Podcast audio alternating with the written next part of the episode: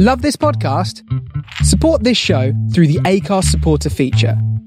It's up to you how much you give, and there's no regular commitment. Just hit the link in the show description to support now. Welcome to Starship Sofa, part of the District of Wonders network, featuring Tales to Terrify and the all new Far Fetched Fables. Everyone has a story in the District of Wonders. Come and find yours.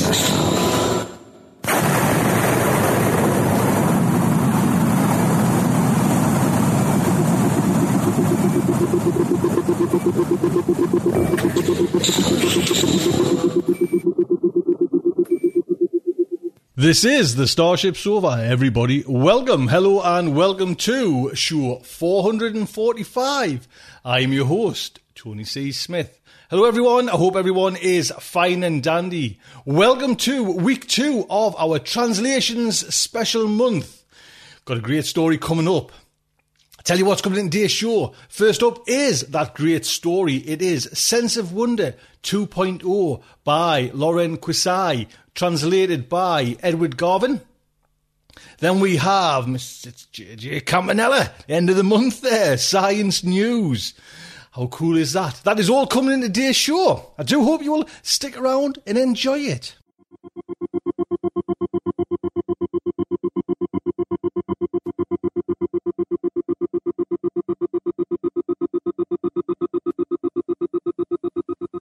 So, like I say, the second of this month special of translations which Jeremy's been putting together. This story was originally written in French and has been translated into English. Like I say, it's called Sense of Wonder by Lorraine Queyssi. I hope that's, you know what I mean? Knocking bet it's not. And it's been translated by Edward Gauvin. It was originally published in New Accelerator issue number two. Based in Bordeaux, France, Lorraine Queyssi is the author of six novels for young adult readers. Most recently, Alison, a coming of age tale about superpowers and 90s music. He has also written for comics and translated authors from Grant Morrison to Alastair Reynolds. He wrote his dissertation on Philip K. Dick and devoted a later essay to James Bond. This story like I say, previously published in New Accelerator, is featured in his critically acclaimed 2012 collection, like a demented robot, robot pre-programmed at half time. And he also hosts a podcast as well, and now I can't even pronounce that, but there's links on. You know what I mean? Please, there's links on to come come over and visit his site as well. He also has a newsletter as well. Just fantastic. Laurent, thank you so much for this. And this story has been translated by Edward Gauvin who has received fellowships and residencies from PEN America, the NEA, the Fulbright Program, the Lann Foundation, and the French Embassy. His work has won him the John Dryden Translation Prize and the Science Fiction and Fantasy Translation Award, and has been nominated for the French American Foundation and the Oxford Weidenfeld Translation Prize. Well done, sir. Well done. Other publications have appeared in Fantasy and Science Fiction, Asimov, Pseudopod, Podcastle, the New York Times, Harper's, and World Literature Today. The translator of more than 200 graphic novels. Way to go. He is a contributing editor for Comics at Words Without Borders. Edward, what a star. Thank you so much. And don't forget, this story is narrated by Rock Manor, who has been featured as a voice performer on podcasts such as mostly podcast Pseudopod, Tales to Terrify, he is the producer of Manor House, hosted by The Phantom Collector, the horror audio anthology series featured on both iTunes and YouTube. Producers of the Black Tapes podcast called Manor House. Top notch and best selling author Brian Keene says Manor House is like Tales from the Crypt. It is really fucking cool. Which Rock thinks is really fucking cool. you can visit him at manorhouseshow.com. Way to go there, Rock. Thank you so much for this. Again, pop over. There's loads of links on there. Jeremy's got all the links kind of sorted out. If you anything, you know. So let's dive in. The Starship Sofa is very proud to present Sense of Wonder 2.0 by Laurent Queyssi. Translated by Edward Gauvin. I gave my skateboard one last kick and watched it roll across the porch. It came to a halt by the door, which stood ajar. I went inside the little house, leaving behind the stifling heat and a sleepy subdivision. Just another Wednesday afternoon. Anyone home? Inside, it was cool. AC, the air of modernity. As usual, the den looked like a tornado had just hit. Coke cans, plastic water bottles, pizza boxes, various food wrappers. I picked my way through toward Mark's room. A noise came from my left. A figure took shape, coming toward me. A nice figure. Oh, Alex, it's you. I thought I heard the door. It was Mark's mom, Michelle. Seeing her in her low-cut jeans and tight white t-shirt, I thought, I'd motorboat those tits. I'd pet that pussy. Michelle had been an Evian long enough to know how to take care of her body, so she didn't show her age.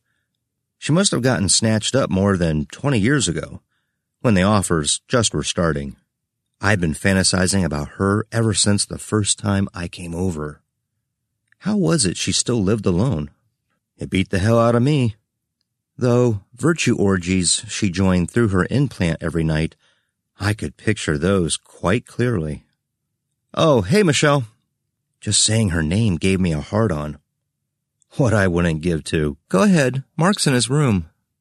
Okay, thanks. I kept on toward the back of the house and my friend's lair. Wow.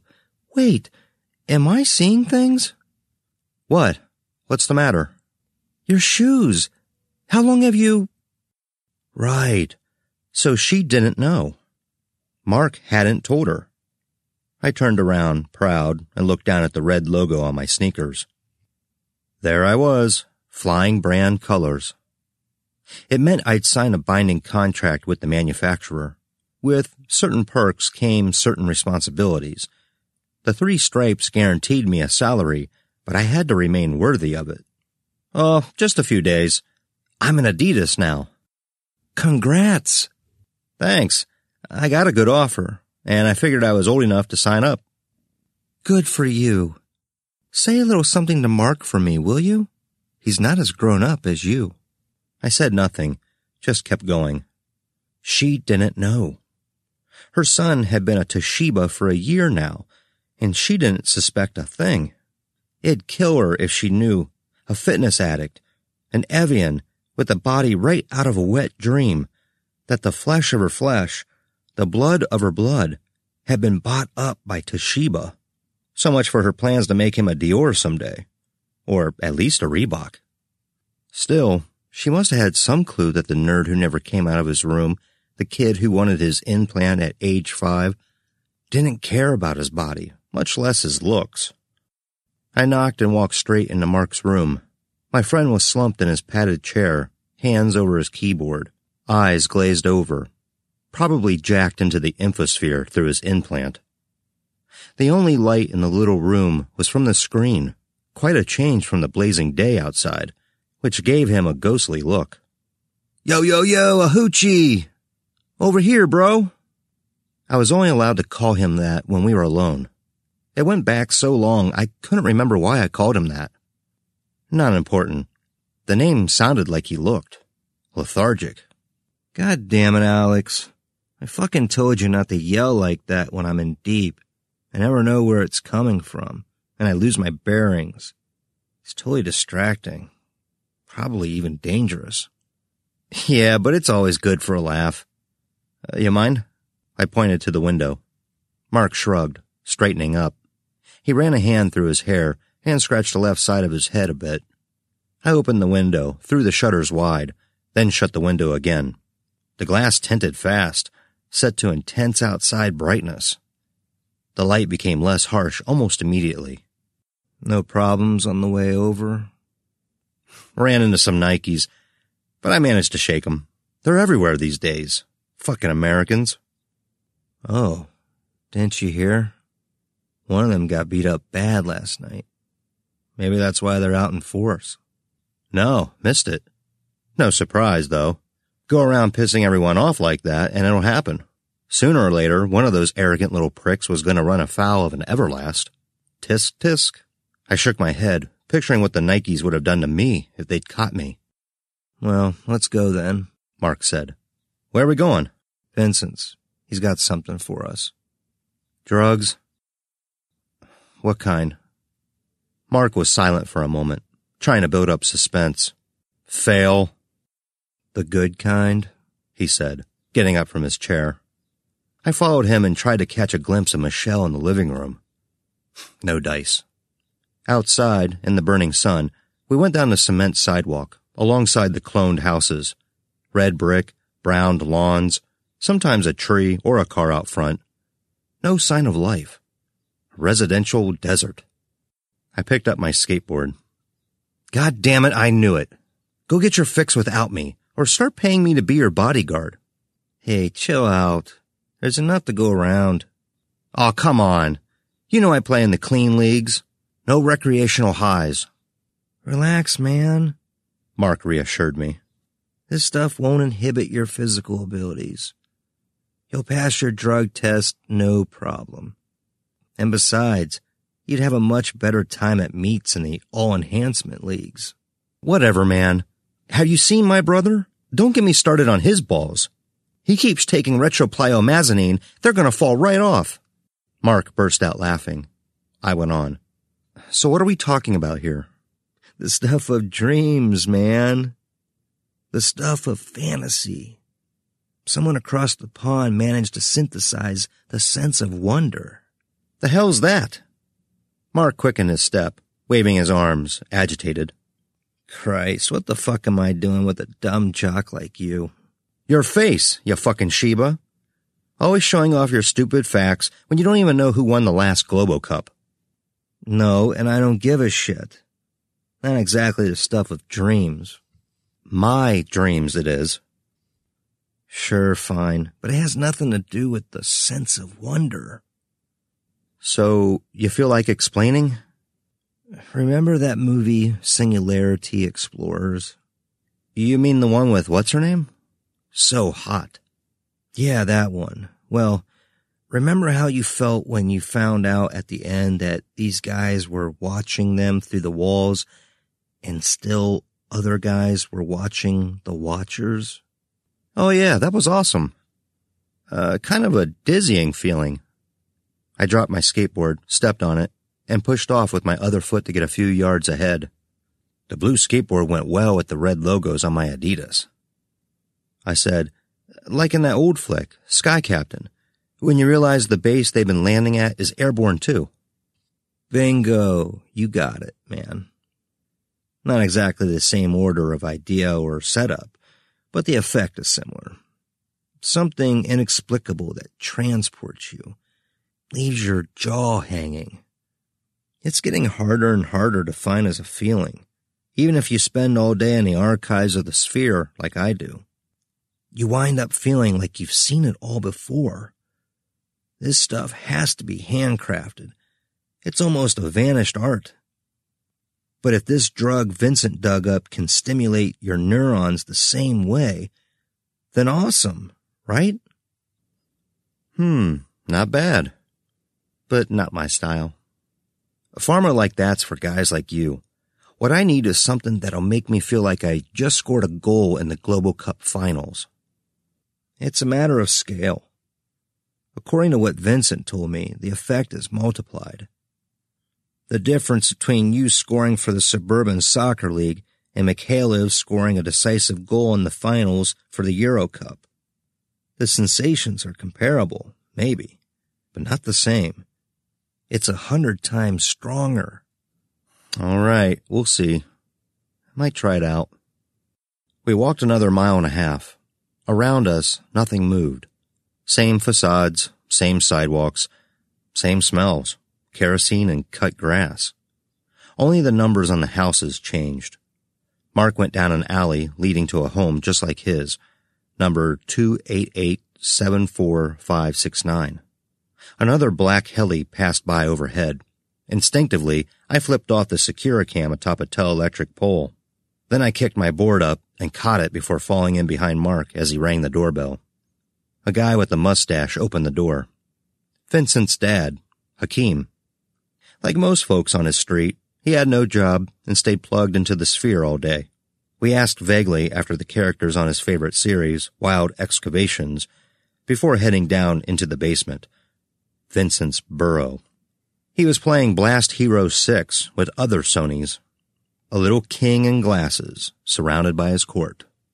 The walls were plastered with naked past actresses and virtual sluts, and the air was a mixture of cold sweat and cheese chips. There were paperbacks and comics everywhere, screens of all sizes, old kitty pods on shelves, and in the middle of it all, a brown sofa, leathery and stained, on which three Sonys were sitting. In a corner of the room, Phil, with his old skinny jeans and striped short sleeve button down, gave us new arrivals a once over with a gimlet eye. Look at all these ass hats, Mark yelled as he came in. Your face, you Sheba dickweed, said one of the Sonys, slumped on the sofa. I went over to Phil and fist bumped him in greeting. He barely looked at me. I wondered what he was doing there. He'd never really been a part of the world of screenheads usually loitering in the streets instead, drifting from one tribe to another, always looking to scrape together a few credits. We'd spent a few years together at Shopmall, back when the Sphere was still giving mandatory courses. I never thought he understood a word of what the AIs taught us. Sometimes I'd still run into his parents in the RD. What a strange couple. A Black and Decker and an apparently brandless fat woman. There were jokes about how she belonged to Nutella Actually, neither she nor her son had contracts. Still virgins. To a world where everyone's salary was roughly the same, Phil's family was part of what used to be called the rank and file. Not that they were really so much poorer, but something about the way they dressed and carried themselves kept them apart from our community and the rest of the world. I liked Phil. He didn't seem to give a shit about not having a brand. That made him special, in my eyes. He didn't talk much, but when he did, his stories were worth listening to. They were never about the latest show on the sphere or implant porn. No. Phil spun tales of violence in the burbs that fascinated me. I'm sure most of the escapades he claimed to be mixed up in were made up, but I went along with them anyway, just to hear him ad-lib the part where he kicked some Lacoste teeth in or got his wrist broken by a squad of rabid shop mall guards. Sometimes I'd find him sitting in a little park somewhere, one of those parks that pop up every mile or so in the subdivision, mandated by law, high off his gourd on some pharma one of the many shady types he knew had cooked up. Guys who didn't even live in the RD, incredible as that sounded. Once, he'd shown up at Mellie's birthday and snorted heroin while everyone else was downing hallucinogens. Against all expectations, he hadn't gotten into a fight. He'd even seemed kinda happy. Not something you saw every day. If you were looking for a drug slightly out of the ordinary, Phil was your man. I liked him. He barely looked my way. All of a sudden, he spoke. Well, the gang's all here. Can we go now? Vince nodded and turned to his fellow Sonys. Stay here, guys. I won't be gone long. Got some business to take care of with Mark. Slay that robo-dragon for me and lead the squadron to the gates of Sered. I'll be back in time for the siege. Well, what if we meet Lucinda? asked one of the kids on the couch. What should we tell her? Get gang raped while we wait for you to show? The kid beside him laughed. King Vince said nothing, just went upstairs. So did we. Hey, said Mark, I thought you had the stuff already, Vince. Where are we going? Shop mall, to meet up with Phil's man. So you don't have the pharma in hand? Vince shrugged. Not yet, man. Not yet. Nothing ever went down as planned. There was always a catch. Here I was, nice guy Alex, stuck shepherding Mark around, me, who half the time never touched drugs. Another two miles in the melting asphalt fumes. We took a lot of right angle turns at the ends of endless streets, keeping the dome of our destination in sight. Phil and Mark were fast walkers, Vince had a hard time keeping up. His tee from Jumparco, a subsidiary of his overbrand, soon darkened with sweat. I drifted on my skateboard into the road, avoiding the rare silent car that passed us. They were also heading for Shop Mall, the only place in the residential district that showed any signs of life.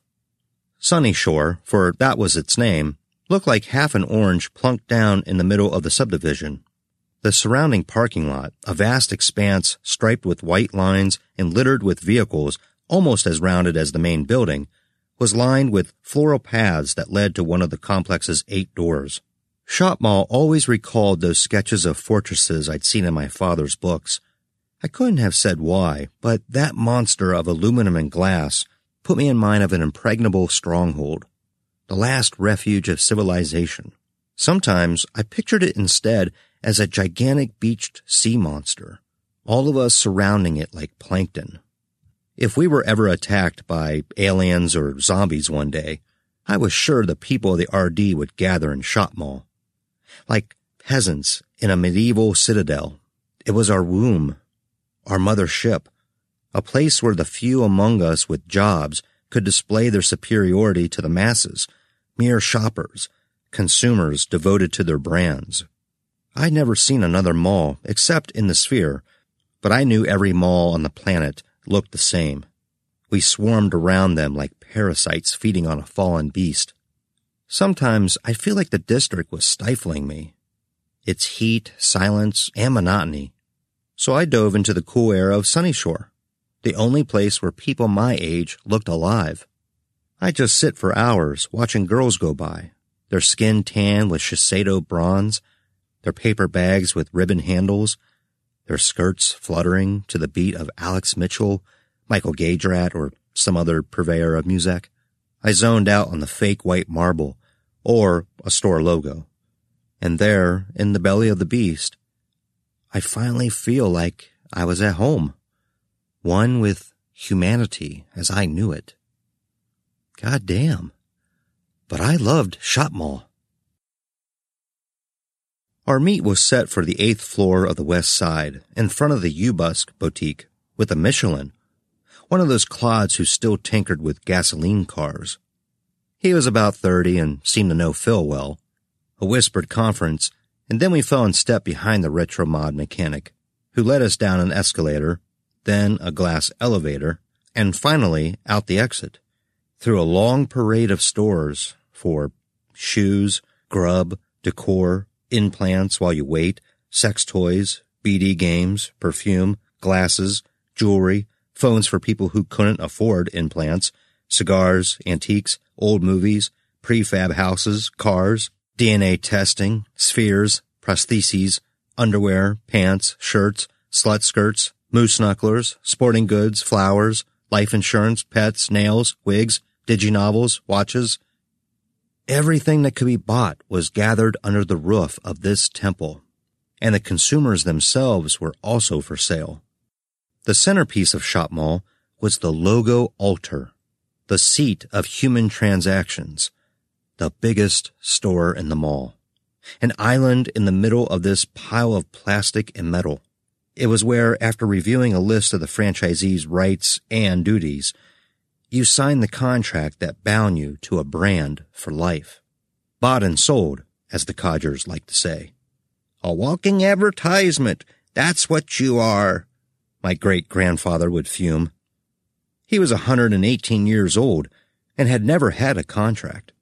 I couldn't help but sneak a peek at the logo altar as we passed by. Mark and Vince did the same. Phil and his pal didn't even seem to notice it. The minute we set foot outside the automatic doors, the heat was everywhere. A caress and a slap all at once. We slowed down. The Michelin led us around Shop outside wall. There he is, he said all of a sudden. Who, him? Mark let out. A security guard was approaching us. His dog, leashed and muzzled, sniffed Mark's balls. Brought reinforcements, eh, Phil? asked the mall employee. Yeah, but don't worry, Fred. They won't throw themselves at your crotch, said the no brander. So the Michelin's name was Fred. He made no reply, just stretched his hand out toward Phil. Mark and Vince pulled bills from their pockets and put them in Fred's hand. Great. Nice job with the down low, guys. Five losers and a guard in front of Shop Mall's great white flank.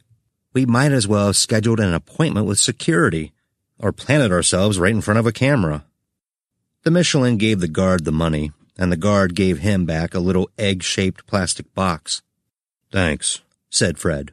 See you next time. We turned around. Where's that pharma from? I asked Phil. No idea. Me neither, said Fred before forking off toward entrance number three. He waved at us and vanished in the shop mall. Without a word, we started back toward the RD, down to four again. Vince fell in beside me. I heard some labs harvest stuff from dead people's brains and cut it with DMT. DMT, eh? Mark sounded like he had a gel cap under his tongue. Bullshit, said Phil. There's nothing in the human brain that can't be synthesized. I surprised myself by nodding. There were as many myths going around about new drugs as Chloe Sentua, interstellar slut, had friends on Facesphere.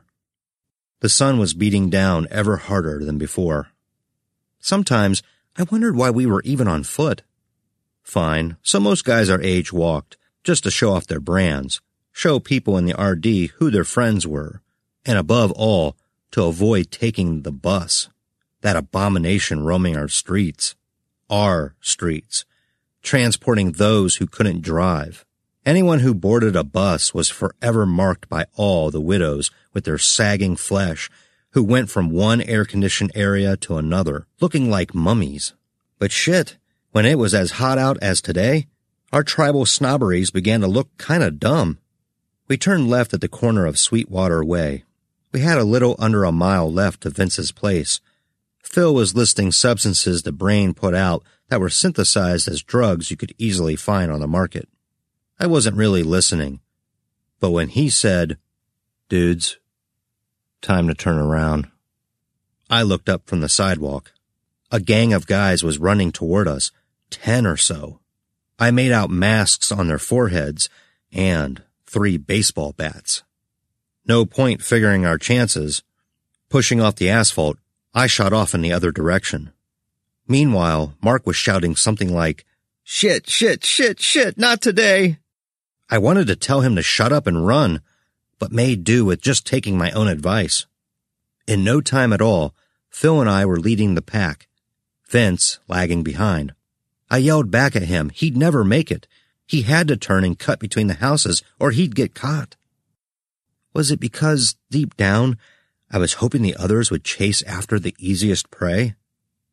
The sound of our plastic soles slapping the cement was nothing Nothing next to the urgency, fear, and adrenaline. There's nothing that can't be synthesized, making us run faster than we'd ever run before, and think faster than John Gare when he proved the non-existence of dark matter. I'd already shaken Nikes earlier when I was heading over to Mark's. But back then, there'd only been three of them, and no baseball bats.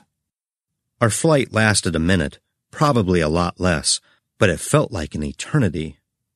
I was used to going all out for short bursts on my board, but never under such conditions.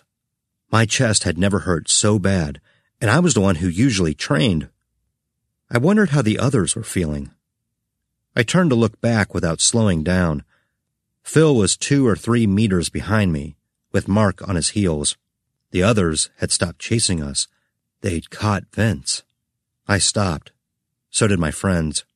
Two hundred yards back, the Sony, surrounded by guys in multicolored tracksuits, was screaming in fear. Oh shit, said Mark, breathless. Fucking Nikes. Punitive expedition. Phil chimed in. What?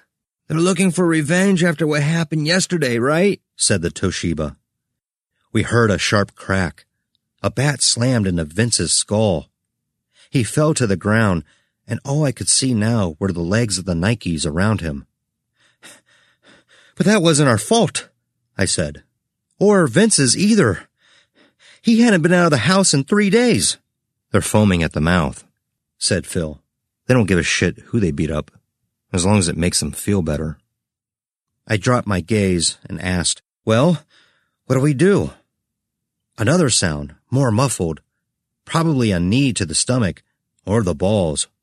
We split up, Mark said. Each head for home. No point hanging around till they are done and remember us. No. Phil had never sounded so determined. I'm going back, he said. Scram if you want. I have to try something, or they'll cave his head in. He left, heading for the group. I stayed there, wondering what to do. Go get torn into little tiny pieces for some slow ass schmuck I barely knew, or follow my friend and hide. I turned to Mark at last. If we go back without that heroic asshat, what are we gonna do? He's the one with the drugs. My friend shrugged. I turned back. A few strides later, I joined up with Phil and could hear the Toshiba swearing.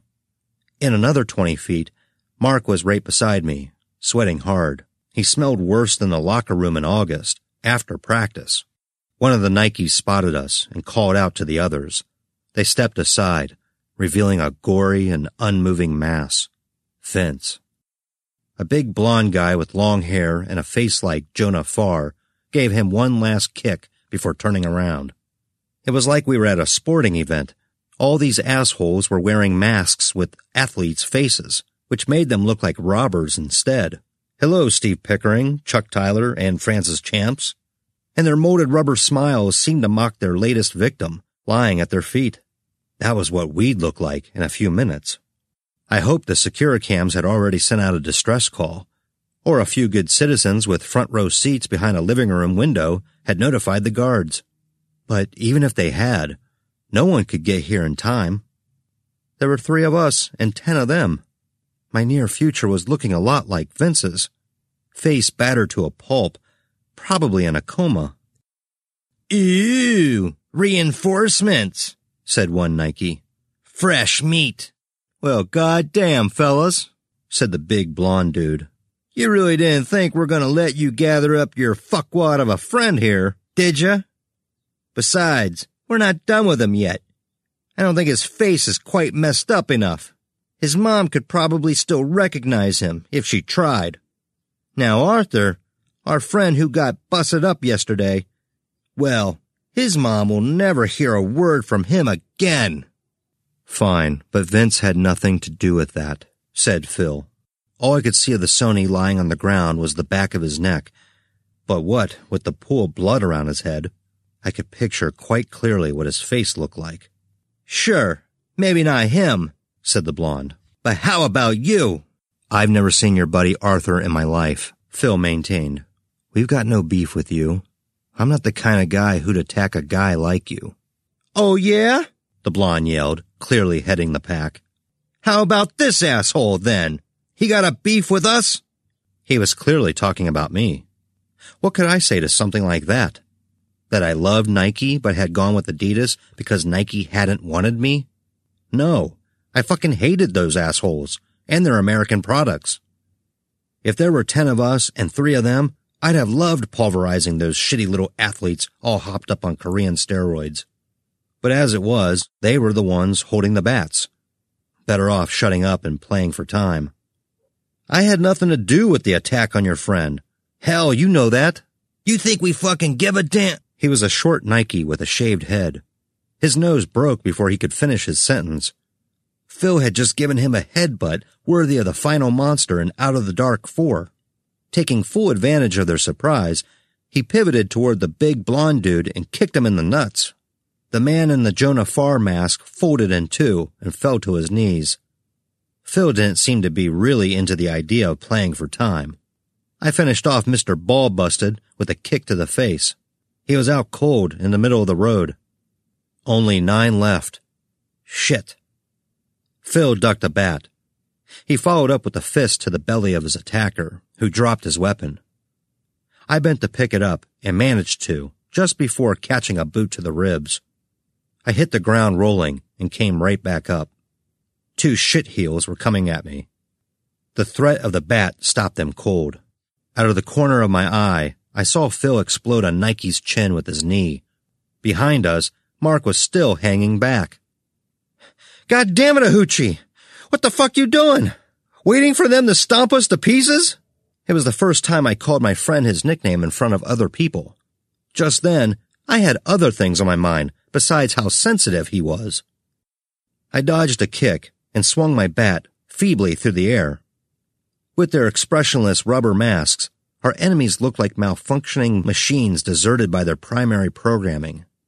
Suddenly, I realized I was a character from one of Phil's stories. If we got out of this, it would become one of the stories he told, exaggerating our feats and the number of attackers, like the dozens of other stories, made up or not, that I'd heard him tell before. But at that moment, off to my right, he'd just taken a fist to the face. He came back with an uppercut that missed its mark by a bit. The Nikes had figured out he was the biggest threat. Three of them went after him. Another one came at me, bat raised. I parried, and the two wooden weapons banged together. Then an Ash Bryant, all smiles, laid into me. He grabbed my shoulders and took me down. On the ground, I saw a heel miss my nose by inches. It was a miracle. I tried to get up, but this time the Nike hit home. I felt like my back had just shattered. I took several kicks, one to the stomach, another just below, and third to my leg. I lost track before the last one, probably my face. I fell back on the asphalt, gagging, breathless, in terrible pain. I didn't want to fight anymore. Not one bit. I knew if I stayed there, unmoving, they'd take me to pieces. It wouldn't stop till I looked like Vince. But I had nothing left. It was over. The blows were about to rain down. A few shouts reached my ears. Phil and Mark were about to get it too. I shielded my head with my arms, the bare minimum. But nothing happened. Then I heard the helicopter getting closer. I couldn't believe it. The goddamn cavalry. I opened my eyes. The Nikes had disappeared. Fear is a good motivator. They tore off faster than Phineas Gross's dad when his girlfriend told him she was pregnant. Mark stuck out a hand to help me up. His lip was split and swollen. The heli's loudspeaker kept spitting out articles of the law our aggressors had violated, promising them the direst tortures. As usual, they scattered to the far corners of the RD, and the heli would only chase down one who'd take the rap for the rest. On my feet again, I spit out something that hadn't previously been in my mouth. A tooth. An incisor. Like my insurance covered that. Phil got up painfully. His nose was broken and his left eye shut. He tried to speak, but an ambulance siren drowned out his words. Whatever good citizen had notified security had done his job well. I walked over to Vince. His face, swollen and bloody, made him look like the horror movie version of my neighbor Michael's sister. Disgusting.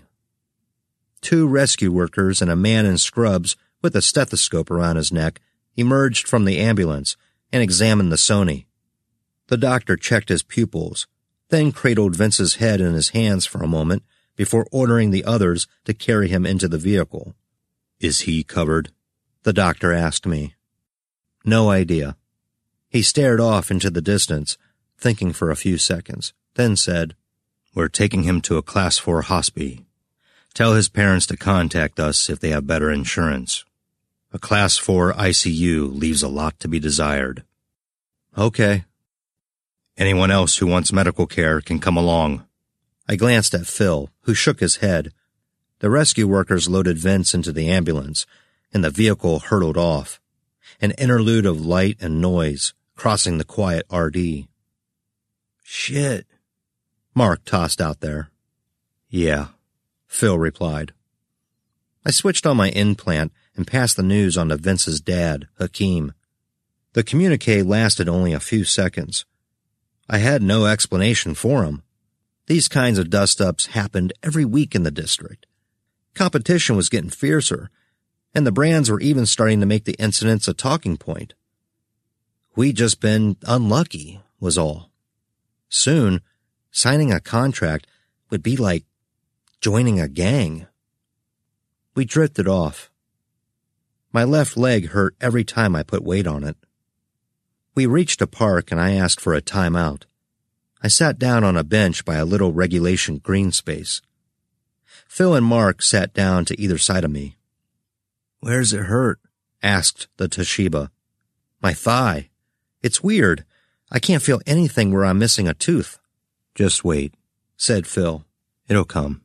He pulled the little egg-shaped box from his pocket and took out three gel caps, which he palmed. I'd almost forgotten we'd gone to Shop Mall for a drug deal. If I were smarter, I'd be pissed at Mark for dragging me into his bullshit. You think this is a good time? Phil turned and stared right at me. Trust me, there won't be a better one. All I wanted was to believe him. The pharma didn't taste like anything at all. The manufacturer hadn't even bothered to give it a flavor. So sure of themselves. What was the sense of wonder really worth? I waited for several minutes. I fixated on a blade of grass. No one spoke. Something was going to happen. A miniature man, teeny and lost in the lawn, was the first to show up. Early wonder. Then, right away, a giant woman, fifty feet tall, from what I gathered, took his place and the rest followed full tilt. Attack ships on fire off the shoulder of Orion. Joe Chip on a 50 cent piece. Friendly aliens who looked like the devil. To serve man, it's, it's a cookbook. That's no moon. It's a space station. 88 miles per hour. Tem has already been forgotten. Humans are fuel for machines. Flying car. Origami unicorn. I am an android. The day of the great shout. I dream that I have a name. Jetpack. It's a bird. It's a plane. It's the grasshopper lies heavy. My mind is going. I can feel it. John Connor is the leader of the resistance, the Statue of Liberty on the beach, and I weep for humanity. I am legend. The end was brutal. I opened my eyes. I don't remember closing them and found myself in the park, still sitting on the bench with the same pain in my thigh. A few images of black holes or space battles were still floating through my mind, but everything was already over. I couldn't have said how long it lasted, but it was awesome. Amazing. That dizzying feeling. To my right, Mark had hid his face in his hands and was sobbing. What's wrong? Didn't you like it? Look around you, he shot back aggressively. Look where we are, where we're living, what we're doing. He was quiet for a few minutes, then sniffled and went on. What I saw was wonderful. And we should have been there. Been part of that world. Sky, space, dream. I know what you mean said Phil. I know that feeling. Their come down had been more brutal than mine, but they were probably right. They stole our future, Mark spat. I got up and turned toward the street. Asphalt. Houses. All the same and in a row. In the distance, I could see the swelling of Shop Mall. Then a jetpack flashed before my eyes, come back to haunt me. The conquest of space. How was that going? My implant. What was it good for? Talking with friends, all signed with brands like me, living in houses just like mine. Electric sheep. Instead of flying around in our cars, we rumbled with teen gangs on the payroll of some corrupt multinational, wearing masks with the faces of doped athletes. I was at home in the RD. I belonged to this world devoid of possibilities, without horizon or future. I was part of this world. And after what I'd just seen, I understood perfectly what Mark and Phil were feeling. They were fucking right. They stole our future.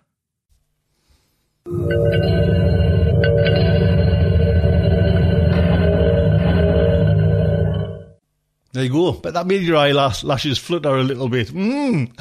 well done. Everybody, big thank you. Don't forget, copyright is Laurent's. Lauren, thank you so much. And narration, rock, what can I say? And don't forget Edward for translating that as well so we know what we what's going on. Thank you so much, everyone.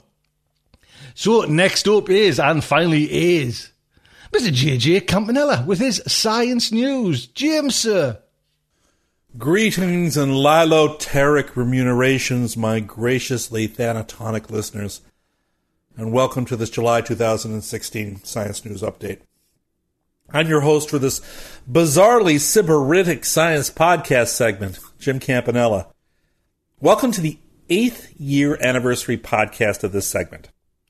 Yes, StarShipSofa has had the, uh, well, pleasure of hosting the science podcast since July 2008. Yes, in terms of duration, this segment has been around a while longer than, well, Firefly, Babylon 5, the original Star Trek, and for that matter, the Star Trek Next Generation. So we're not doing too badly. And because it's our anniversary, no sidetracks tonight. Just nummy nummy science stories. First story of the night. Exoplanets are blooming everywhere. Over a thousand planets have been added to the roster of worlds known to orbit other stars in the Milky Way. Dr. Timothy Morton of Princeton University announced this in the May issue of the Astrophysical Journal. That, my friends, is the largest number of exoplanets yet announced at once. Most of the 1,284 worlds are larger than Earth, but smaller than Neptune. And many of those are probably just big balls of gas. But over a hundred of the new discoveries are smaller than 1.2 times the diameter of Earth.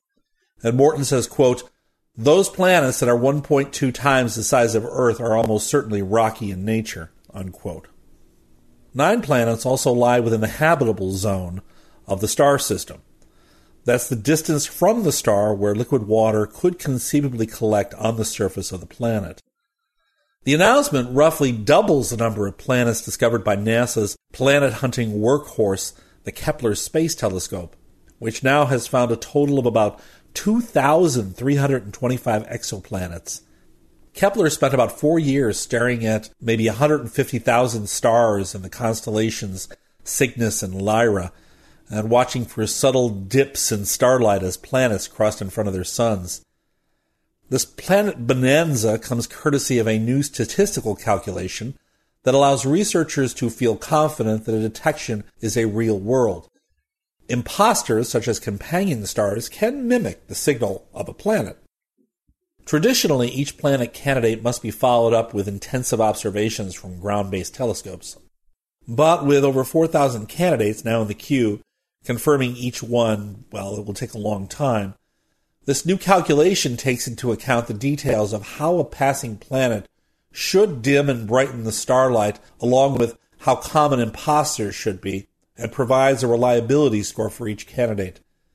Planets in Morton's study were those whose scores were 99% of certainty or greater. Those 4,000 planets will soon be dimmed by the addition of even more when the transiting exoplanet survey satellite, TESS, TESS, launches in late 2017. And then some of those planets found by TESS will in turn come under the gaze of the James Webb Space Telescope, which will launch very late in 2018. I think it was originally meant to go, up in 2013. I'm not entirely sure what the uh, what the problem has been with that telescope, but the new Webb Space Telescope will make Hubble look like well something that you give to your kid to look up at uh, at the, the moon. The James Webb Telescope mirror will be made up of 18 mirror segments that form a total area of 25 square meters. That's almost 30 square yards. When they all come together, it will be 22 feet in diameter, and Hubble's mirror is just 8 feet in diameter. Well, next story. Is the body mass index utterly pointless? Well, perhaps it's not utterly pointless, but for years I have been saying that there is something seriously wrong with it. Even when I weighed a few pounds less and quite healthy, my BMI indicated that I was obese and at death's door. Yes, I am making personal statements that have nothing to do with science, but it's hard for me to trust numbers that make healthy, slightly overweight people worry about themselves. Well, in a recently completed, almost four decade long study in Denmark, which was published May 10th in the Journal of the American Medical Association, the myth of the usefulness of the mass body index is finally shattered. The work was led by Dr. Børge G. Nordestgaard of Copenhagen. And forgive my pronunciation if it's way off. The study found that obese people seem to be at no higher risk of dying than those of normal weight. The new analysis actually fuels the ongoing debate about what's a healthy body mass index, especially in light of rising obesity rates, improved heart health treatments, and other factors influencing health and longevity. In short, the BMI as a number alone may not be sufficient to predict health and the risk of death. It has to be taken within some sort of context. For those of you who do not know what the BMI is, let me explain. BMI is a popular but fairly crude measurement of body fat. The calculation is reached by dividing a person's weight in kilograms by the square of their height in meters. People with BMIs between 18.5 and 24.9 are considered normal. A BMI between 25 and 29.9 is overweight. BMI of 30 and above is obese.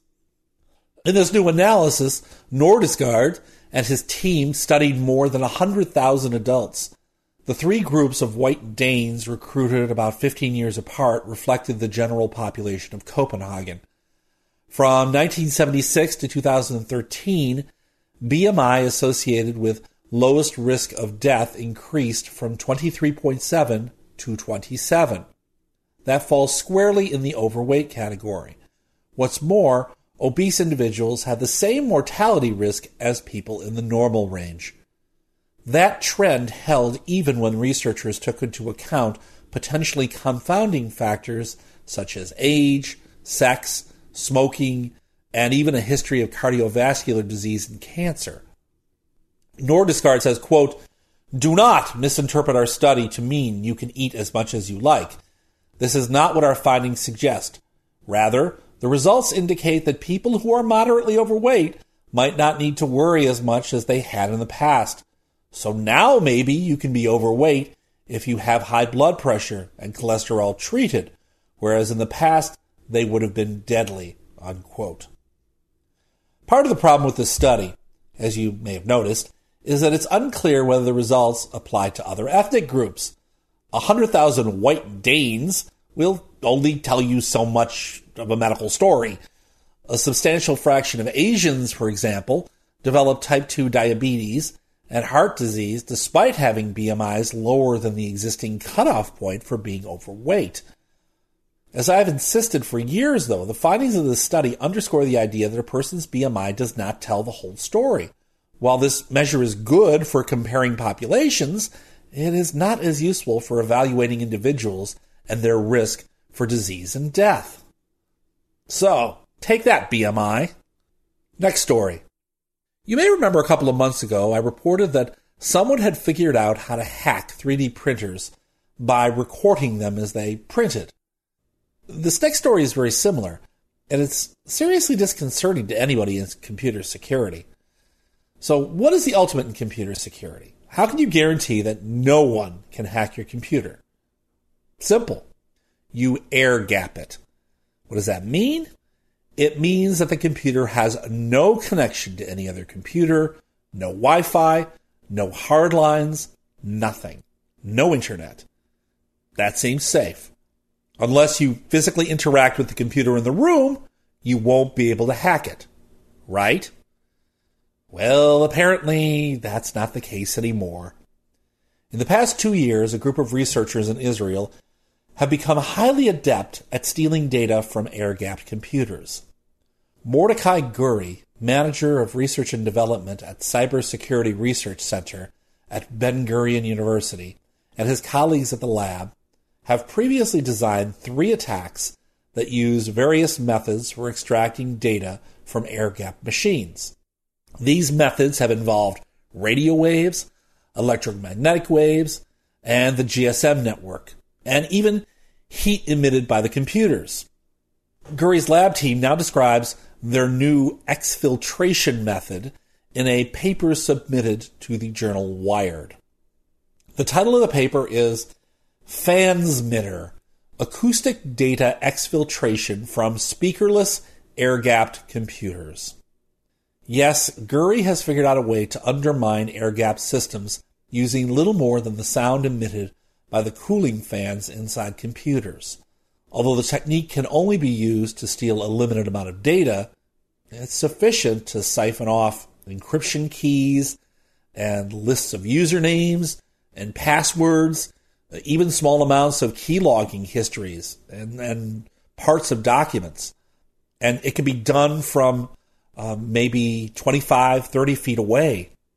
The researchers have so far been able to siphon encryption keys and passwords at a rate of about 15 to 20 bits per minute.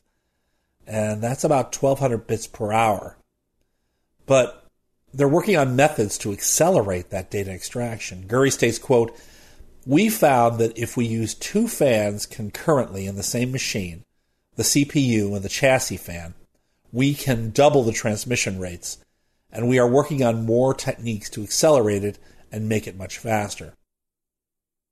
It just goes to show that no matter how secure you think your data may be, it probably isn't.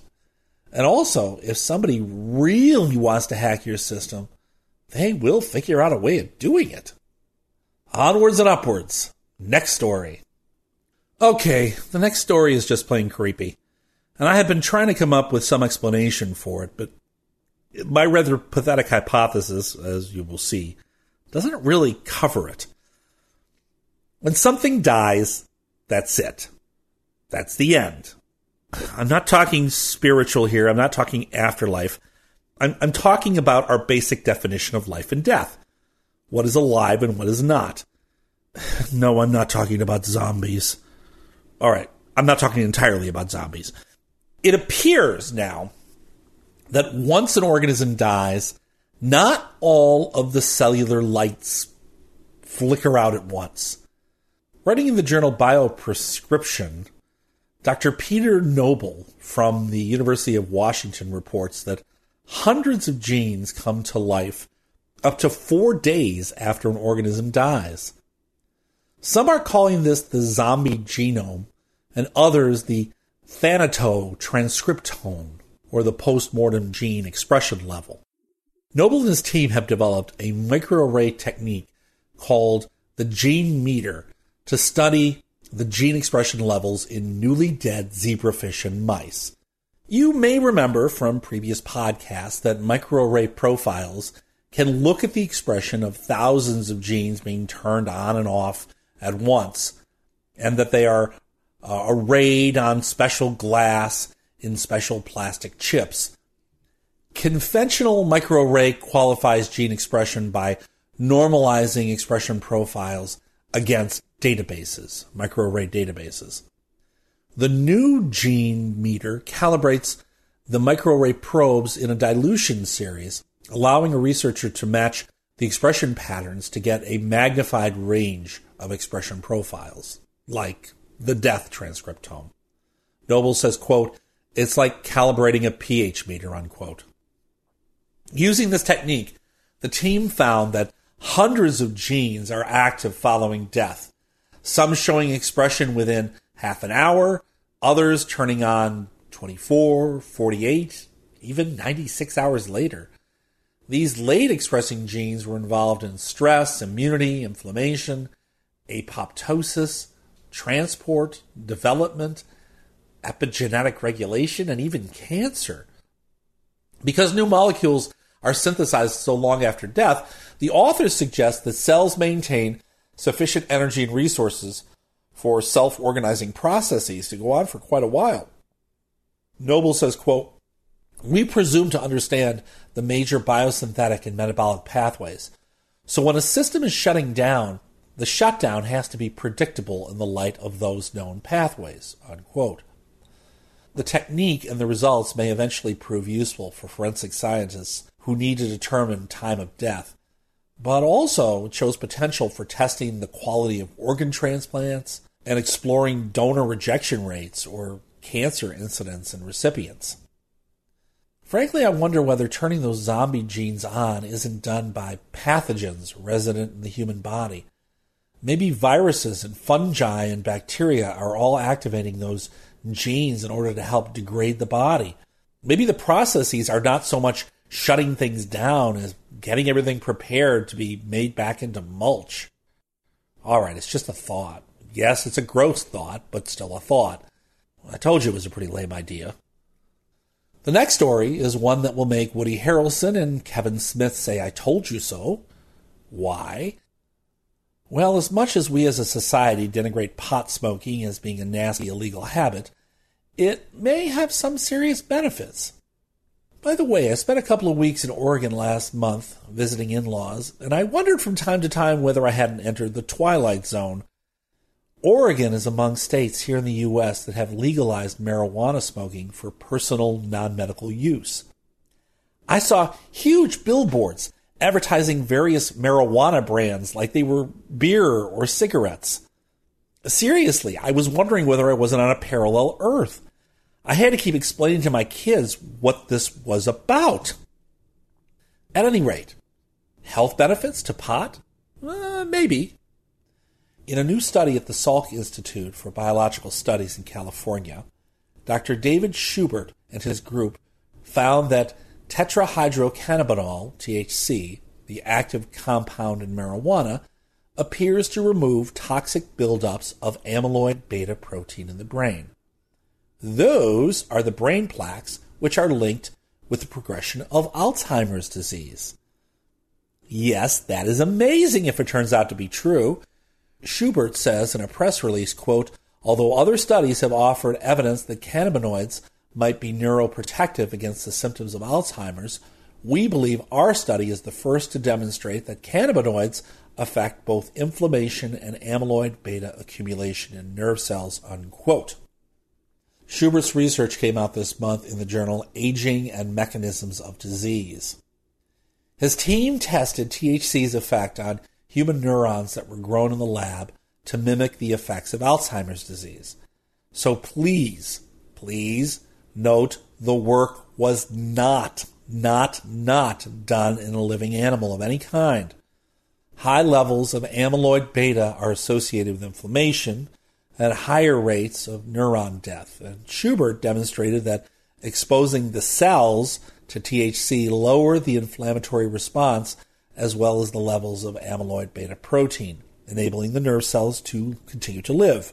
Schubert says, quote, Inflammation within the brain is a major component of the damage associated with Alzheimer's disease, but it has always been assumed that this response was coming from immune like cells in the brain and not the nerve cells themselves.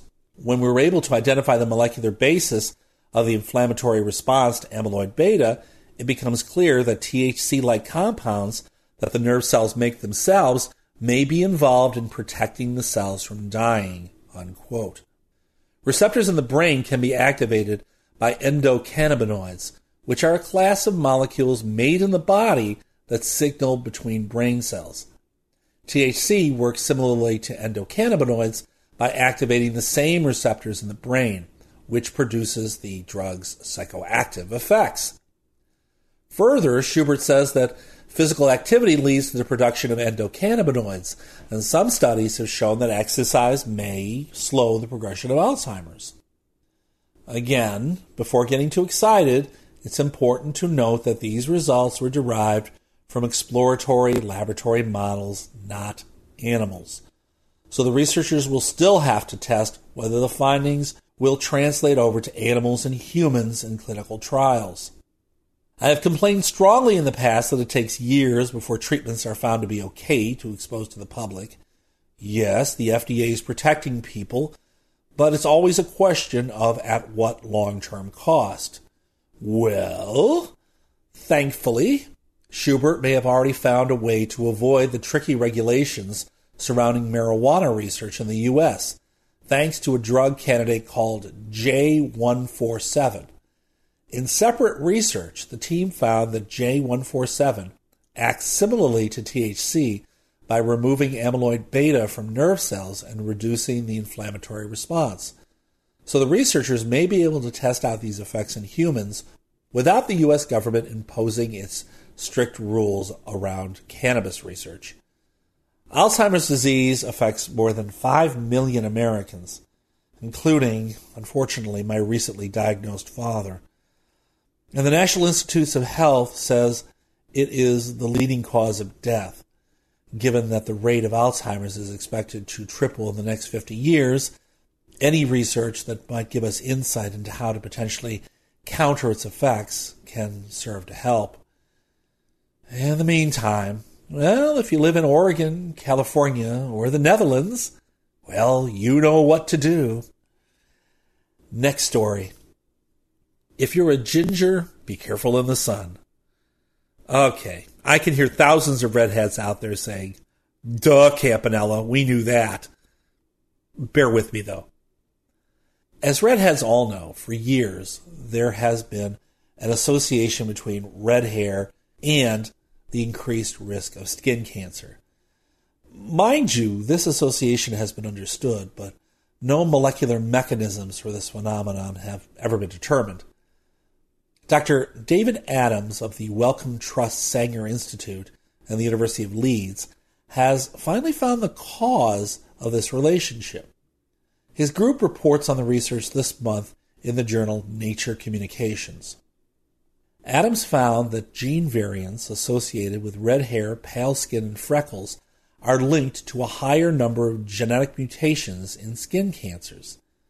The burden of mutations associated with these variants are comparable to an extra 21 years of sun exposure in people without that variant. Adams said, quote, It has been known for a while that a person with red hair has an increased likelihood of developing skin cancer, but this is the first time that the gene has been shown to be associated with skin cancers and more mutations. Unexpectedly, we also show that people with only a single copy of the gene variant still have a much higher number of tumor mutations than the rest of the population. This is one of the first examples of a common genetic profile having a substantial impact on a cancer genome, and it could help identify people at higher risk of developing skin cancer. Unquote. Redheads compose about 2% of the world's population, and many carry variant copies of the MC1R gene, and that affects the type of melanin they produce, leading to red hair, freckles, pale skin, and a tendency to burn in the sun. While many individuals with red hair contain two copies of the variant MRC1 gene, investigators in this new study found that even a single copy of a red hair associated MCR1 gene variant increased the number of mutations in melanoma skin cancer. Moreover, many non red haired people carry these common variants, and the study shows that everyone needs to be careful about sun exposure. Adams analyzed publicly available data sets of tumor DNA sequences collected from more than 400 people. They found an average of 42% more sun associated mutations in tumors from people carrying the gene variant. Adams continues with this is the first study to look at how the inherited MCR1 gene affects the number of spontaneous mutations in skin cancers and has significant implications for understanding how skin cancers form. It has only been possible due to the large scale data available. The tumors were sequenced in the U.S. from patients all over the world, and the data was made freely accessible to all researchers. This important research explains why red haired people had to be so careful about covering up in the strong sun. Unquote. The current study suggests that the MCR1 gene variant not only increased the number of spontaneous mutations caused by UV light, but also raised the level of other mutations in tumors. This suggests that biological processes exist for cancer development in people with the MCR1 variation that are not solely related to just ultraviolet light. Now, my wife is a heterozygote for recessive red hair genes. Her dad had red hair, and she has red highlights in her brown hair, and she has the classic pale pigmentation and freckles of a redhead.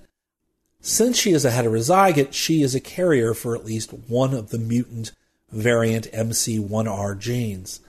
I know she burns in the sun like an egg on a Phoenix sidewalk and has already known for years that she needs at least an SPF 20 or better to avoid burns. Last story of the night. Okay, when I first read this, I it seriously it made me say, "Whoa." And this is because we often think we know how the world works. We think we know how evolution works. We think we know where we came from. We think we know where we're going. And it appears that we don't. Dr. David Enard of Stanford University has just published a paper in the journal eLife that basically says that 30% of all protein adaptations since humans diverged from chimps have been driven by viruses. Enard says, quote, when you have a pandemic or an epidemic at some point in evolution, the population that's targeted by the virus either adapts or goes extinct. We knew that, but what really surprised us is the strength and clarity of the pattern we found. This is the first time that viruses have been shown to have such a strong impact on adaptation. Unquote. As we've discussed in previous science podcasts, proteins are the business end of our genetic code. They perform a vast array of functions that keep our cells going. By revealing how small tweaks in protein shape and composition have helped humans, and other mammals for that matter, respond to viruses, Enard's new study could help researchers find new therapeutic leads against today's viral threats. Work done previously on the interactions between viruses and proteins have focused almost exclusively on individual proteins that are directly involved in the immune response. The most logical place you would expect to find adaptations driven by viruses. This is the first study to take a global look at all types of proteins. Enard explains, quote, the big advancement here is that it's not only very specialized immune proteins that adapt against viruses. Pretty much any type of protein that comes into contact with viruses can participate in the adaptation against viruses. It turns out that there is at least as much adaptation outside of the immune system as within it, unquote.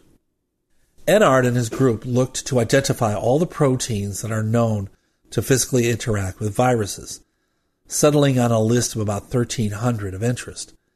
At the same time, the researchers developed big data algorithms to scour genomic databases and compare the evolution of virus interacting proteins to that of other proteins. The results reveal to the Stanford team that adaptations have occurred three times as frequently in virus interacting proteins compared with other proteins. Enard stated, quote, the discovery that the constant battle with viruses has shaped us in every aspect, not just a few proteins that fight infections, but everything, is profound. All organisms have been living with viruses for billions of years. This work shows that those interactions have affected every part of the cell, unquote. Since viruses hijack nearly every function of a host organism's cell to replicate and spread, it makes sense that they would drive the evolution of the cellular machinery to a greater extent than other evolutionary pressures, such as predation or environmental conditions. This study sheds light on some long standing biological puzzles such as why closely related species have evolved different machinery to perform identical cellular functions, like DNA replication or the production of membranes. Researchers previously did not know what evolutionary force could have caused such changes. Enard's team was excited by their findings, and they are now using the knowledge to dig deeper into past viral epidemics, hoping for insights to help fight disease today. For example, HIV like viruses have swept through the populations of our ancestors as well as other animal species at multiple points throughout evolutionary history. Looking at the effects of such viruses on distinct populations could yield a new understanding of our constant war with the viruses. All right, let me get up on my soapbox for just a second to annoy the hell out of some of you. I'm a Roman Catholic and a scientist. And yes, I believe in evolution. The Catholic Church has accepted evolution, unlike many Protestant churches, as a mysterious natural phenomenon that has reflected the mind of God for billions of years. Catholic Christians cannot simply accept the universe was made simplistically by fiat 6,000 years ago. That's a foolish cop out that ignores the truth of science and the world around us. God is more complicated than we can ever imagine in a million years. And a world created by fiat in seven days does not fit with that complex nature. What am I getting at? For years, I have pissed and moaned about viruses. Forgive the vulgarity, but it describes my feelings fairly closely. Every time I got sick with flu, or my kids got sick, or we even got a head cold, or I got a head cold, I complained. What was the point? And then it got worse. Uh, when someone I knew even vaguely came down with HIV, I cursed. What was the point? I screamed silently. Why? Where did viruses come into creation? Why did they exist in a universe created by God where all things seem to have a purpose? I mean, there are good bacteria. There are bacteria that benefit humans and animals, that help us with yogurt and tofu and pickles.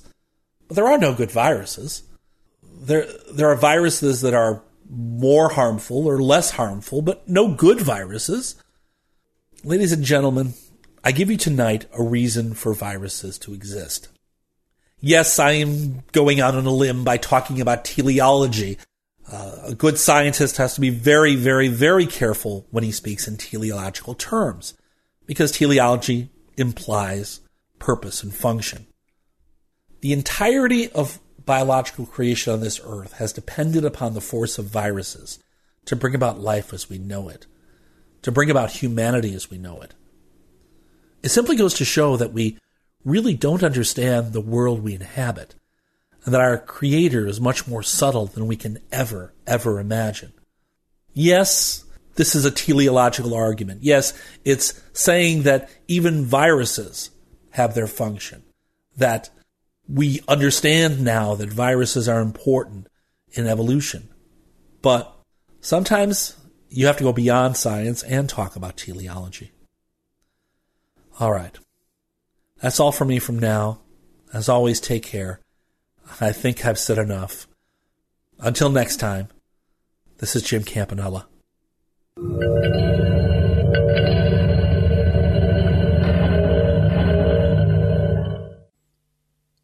Marvellous. What can I say? Jim, thank you very much. Oh, there we go. That is sure. 445 put to bed. I hope you enjoyed it. Again, this this is the second of our translation specials. Two more to go. Do you know what I mean? It's just fantastic. Jeremy, thank you so much. Everyone, thank you again for kind of helping out and making this show what it is. Until next time, just like to say, good night from me.